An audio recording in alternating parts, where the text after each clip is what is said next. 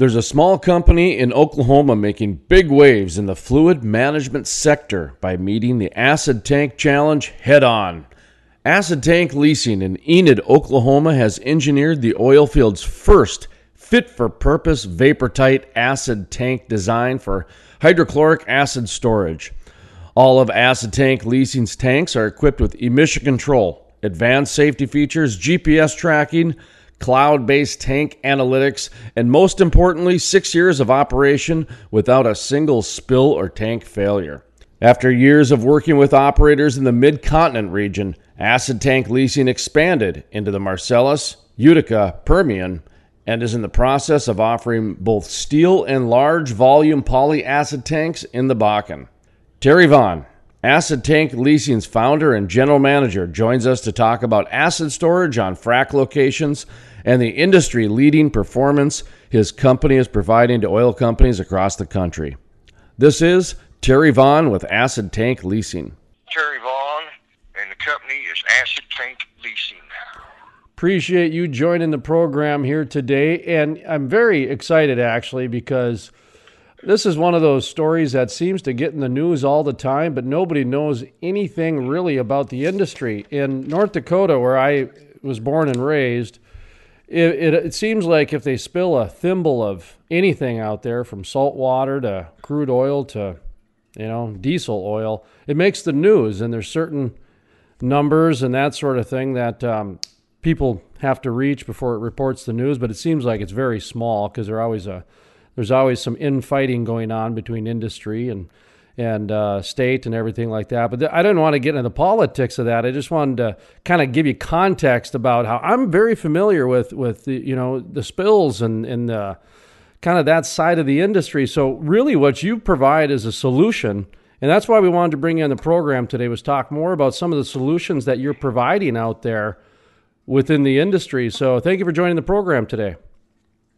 Well, I appreciate that, and I understand what you're talking about. Good news travels slow, bad news travels fast. Oh, isn't that the it's, truth? It, it, it, is, it is a crazy world that we're in. It is, you know, and talk to me a little bit about your industry and you know why why, why that is the case. You know, I mean, no, nobody ever really highlights you guys on the front page for going in there and taking care of a leak or preventing a leak.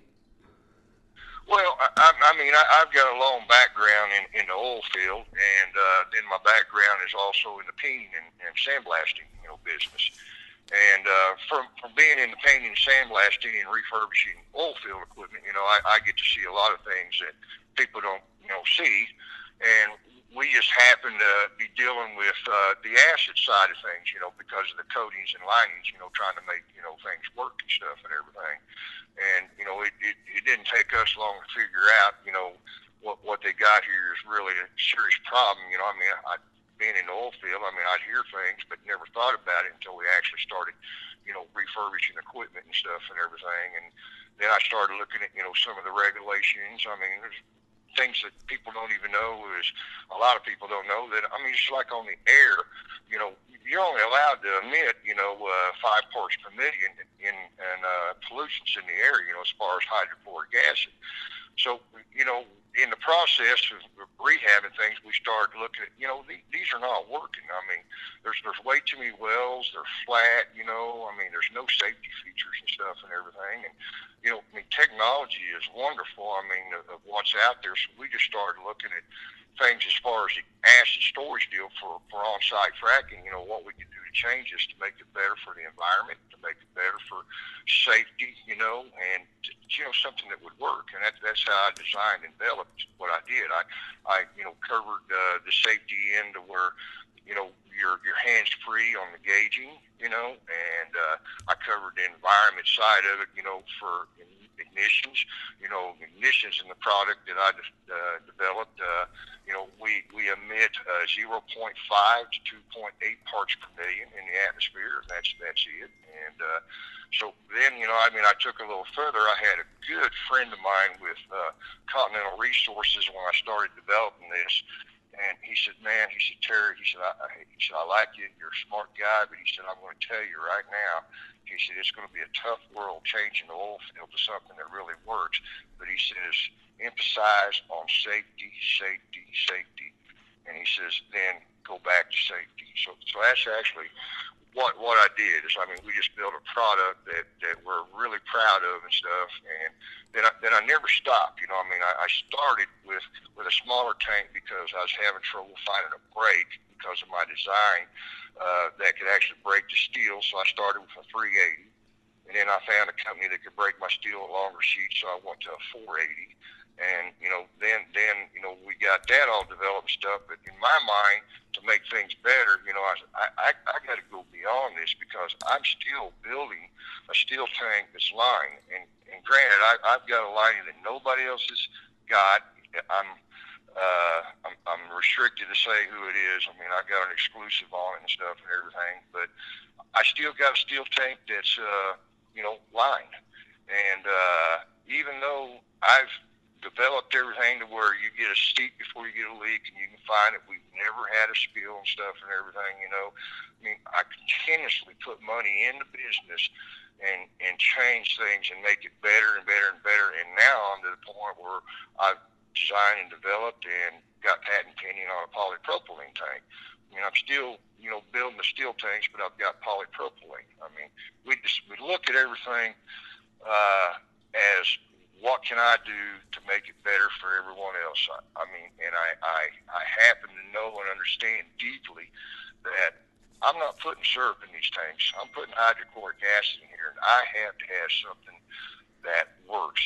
That goes all the way down to our valves. You know, I mean, I actually work with a company that manufactures a valve for me, you know, that holds up the acid. I mean, when I first started out, I just I had heck, you know, get with service calls and had a valve that was drip, dripping and stuff and everything. And of course, my design I'm double valve, so you know it, it was easy not to have you know leaks and spills from the valves. But we just further developed, you know, the the tank that I designed has got a pitch from the front to back where it'll drain out, you know, easy. I've got a patented, you know, bottom design where it comes out of the bottom. You're not leaving acid, you know, in the tank when you're moving it. I've got a wash system where you hook up, you run 30 barrels through it, you know, uh, with the proper solution, you know, of chemicals to neutralize it. You suck it out, it's neutralized. So when you're going down the highway, you meet all DOT regulations because the tank's actually clean. I mean, we, we just continuously develop. I mean, the hardest thing that I, I've had is probably the development of uh, of sensing the levels in the tank. You know, I got an electronic sensing deal. I've literally spent hundreds of thousands of dollars on the research and development of that system, and we got a system system now that's you know 98 to 99 percent fail proof. You know, I mean, it's electronics, so we still have a little bit of problem, and we're still spending money in developing that. You know, I mean, you know, to me, I look at everything as to make something better. I love the oil field; it's been in my blood my whole life, and the background with corrosion, it was just a fit for me. I wanted to ask you about the different types of spills out there because I mean I get press releases all the time, like I said, from salt water to you know different kinds of of spills, and I'm thinking acid has got to be one of the most crucial and and and important ones to energy companies, really. Uh, just because the way I was raised with the word acid, that stands out. Do, do you, I guess, t- educate me a little bit on the different types of still spills when it comes to costs and environment? And obviously you you know the acid side of it because that's your profession. But I, I imagine through osmosis, you at least know the difference between uh, you know like a saltwater spill and an acid spill. Right. I, I mean, the main thing what you, what what happens to acid if you you spill acid, you know, I mean. It, it, it literally, you know, I mean, solidifies, you know, the soil and you know, eats and stuff and everything, and you know, until it eventually gets neutralized by eating, you know, the lime and the calcium and stuff, and, and, and it'll it'll eventually get, you know, neutralized and stuff. But you know, you, you don't want it to get in, you know, water streams and you know, just just like you know, salt water. I mean, know, salt water is is also you know a contaminant, but it's not as corrosive, you know, as uh, the acid is. I mean, the problem with the acid it is so corrosive and stuff. And that was that was the problem in in, in their design, you know, with frac tanks, you know, and then putting a good lining in them. You know, a lot of them got good linings, but you know, they only hold up for so long. And then when you got you know a tank that's got just you know hundreds and hundreds of lineal inches of welds in it and stuff, that, that creates potential because in the coating business, you know, the welds and any penetrations to the tank is where you have problems. So, I mean, that was the first thing that I did in my design was, you know, to design a product that I got to fur less welds in than a, a standard tank. You know, that, that, that cut out, you know, about everything, you know, is, is by taking care of those welds. You know, the recent shale revolution, if you will, or shale play USA. You know, it's had its hundred dollar oil days and the speed of just growth, and uh, you know, and also you had some, you know, new generation of people coming in and, and et cetera. You know, I, I heard stories and and out in the Bakken about people would use water tanks for acid storage and that type of thing. Basically, anything to contain it for a while and then kick the can down the road and worry about it when the next problem comes. Uh, you're in the business. Uh, it, it, is it any, you know, have you heard that? Is that just a, a rumor or is that something that people were doing and, and it's public knowledge and that sort of thing? Because uh, to me, it seems like that that's where your product would come in pretty well. Well, I mean, what, what I've seen from rehabbing, you know, tankers and acid tank and stuff and everything, nobody my son got me going on this. You know, he says, Dad, he says, what what we're rehabbing is great. Yeah, and he said we're making a living. That's what we're in business to do. But he said this is not what you need to be putting acid in. He says nobody is thinking outside the box. He says you need to think outside the box, you know. And it was an interesting deal because, I mean, I, I was just like everybody else. This is what they used. They come in and I rehab them. We put the best lining that was possible in there and stuff, you know. But it was still a tank that was literally designed, you know, for water, salt water flow back. It wasn't really designed for acid. And, and people are smart, you know. I mean, they they utilized what they had and they put a lining in it and was making it work the best they could. And and then you know, like I said, my my son brought it up to me. You know, this this is not right. We're we're rehabbing these. Yeah, we're making money, Dad. But you know, he says people ain't thinking outside the box. You know, and I'd asked my son. Then I said, okay, you got any ideas? He said, no, Dad, I don't. He says, but you know, you need to come up with something. you know, and uh, I, I mean, I, I'm just going to be truthful with you here. I mean, I thought, you know, I, I got a farm background too. I've always farmed, worked in the oil field and stuff. You know, I'm not the sharpest tack in the box, but you know, I'm no dummy and stuff and everything. And uh, I, I mean, what what I what I started, I just started thinking. I, I, I started. I'm a Christian man. I started praying, and one night it just it just come to me what I needed to do. I mean, it just it just come to me, and then then I started thinking outside the box. I uh, I started getting non-disclosure signed with Halliburton, Basic, Baker Hughes, and I started having meetings with engineers.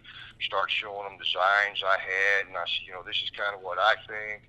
Can I get some input from you guys? And what's going to make it easier for you guys to hook on, you know, and stuff? You know, make it to where we can have less spills from you know, the valves and the hooking up and stuff and everything. And I got input, you know, from engineers and stuff and everything and and then I just I just put everything together, and it seems like everything that I did a, as we went along, and something would arise. You know, can you do this?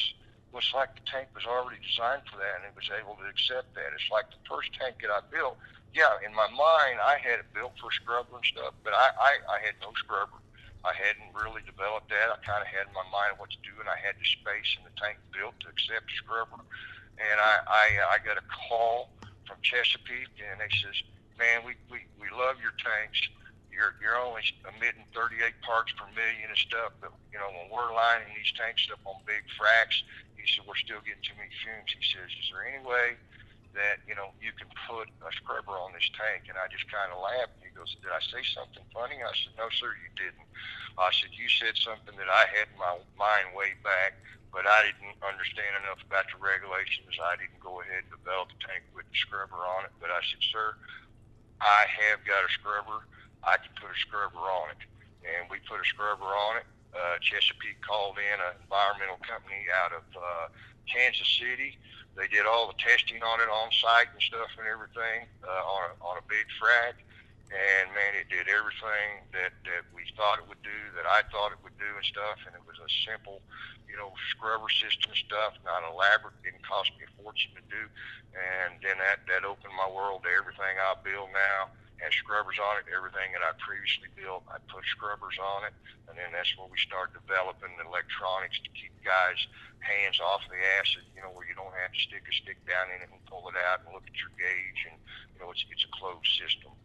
Wanted to ask you about, you know, you mentioned corrosion a few times, and that's obviously one of the reasons why you're joining us today is because there's there's aging infrastructure happening across the United States. So not only is this a discussion about you know spills and preventive uh, technology that's out there, but uh, the aging containers, I, I, would imagine. I mean, we got aging bridges and aging pipelines and containers that I, I don't imagine anybody's talking about that because I, I, don't see it anywhere. But as long as I have you on the horn here, um, how, how, are the containers doing as far as uh, the aging behind it? My guess is there needs to be a, uh, a remodel done if if if there is in bridges and pipelines too.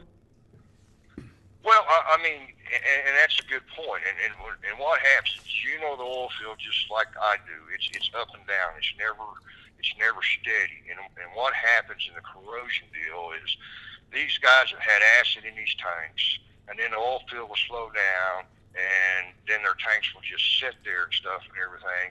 I, what I've seen probably create more problems than anything is what people don't understand. You take a tank that's had acid in it, it ain't been flushed and cleaned properly and neutralized, and then then say maybe you kind of rinsed it out, you left some residue in it, and then it's just sitting there. Well, that's actually worse on a tank than it is if I have acid in it, you know, the way my lining works, you know, I would rather have the hot acid in it all the time and have it full and less times empty. That's why I developed the system in it to where it wrenches and neutralizes in it. So if I do sit for periods of time, it's not corroding and, and, and eating away because what happens with acid in coatings, there's a permeation process. I mean, it's actually permeating in through the lining. It will eventually get to the steel unless you neutralize that. And then, you know, my background in the corrosion, you know, I mean, I, I've done large bridge structures, sandblasting painting, you know, because of the corrosion in the mill scale building. And, you know, I mean, uh, at connection joints, you know, that'll build up, you know, actually put pressure and create problems. And that's where you get, get breaks. You know, the difference in a container and stuff is you're getting permeation. And once it gets to the weld, the weld would go really fast, you know, penetration because you change the molecular makeup of that steel, you know, once you weld it on it. I've literally had tanks in that we've refurbished, you know, not my tanks, but other tanks that I seen bare spots on the steel and stuff, and I didn't see no corrosion.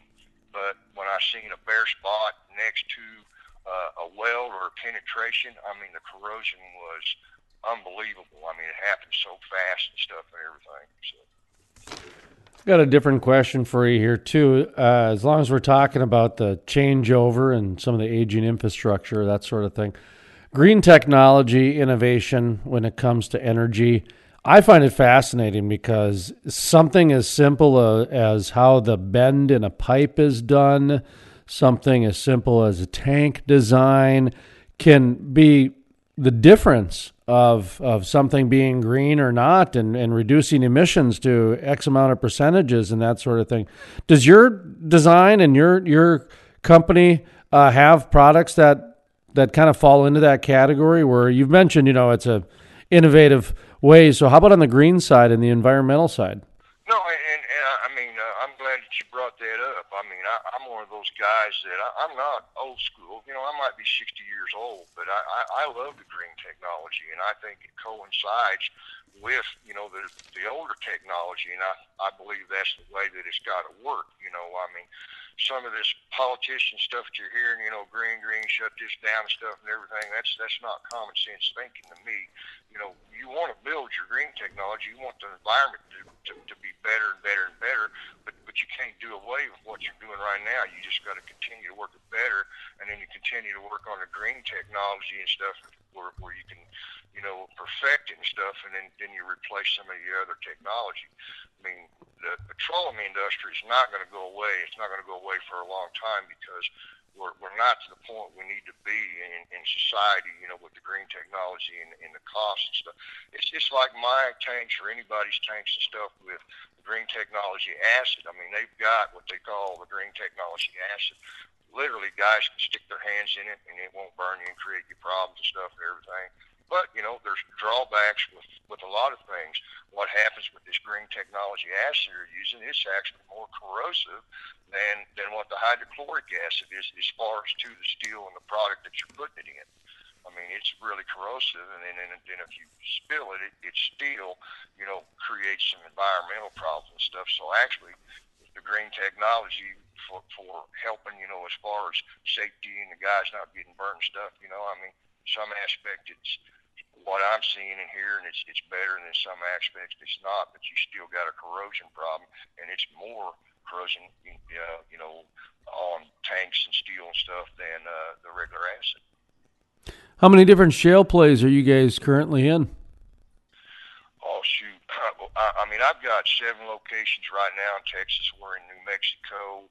Uh, you know, naturally I cover South Texas, the Permian Basin and stuff. I've got tanks up in uh, Utica, you know, in West Virginia and in Ohio, and uh, we're up in Montana. And we, we've had some uh, tanks up in your area. I'm just getting in y'all's area. So that's a different area for me. I mean, I'm, I'm a new guy, you know. I mean, I'm, I'm a guy that started out with nothing, you know. I, I, I spent every dime I'd saved up my whole life to get my patent and to build my first prototype. And I, I, I really am a blessed person. I went to the bank to get started.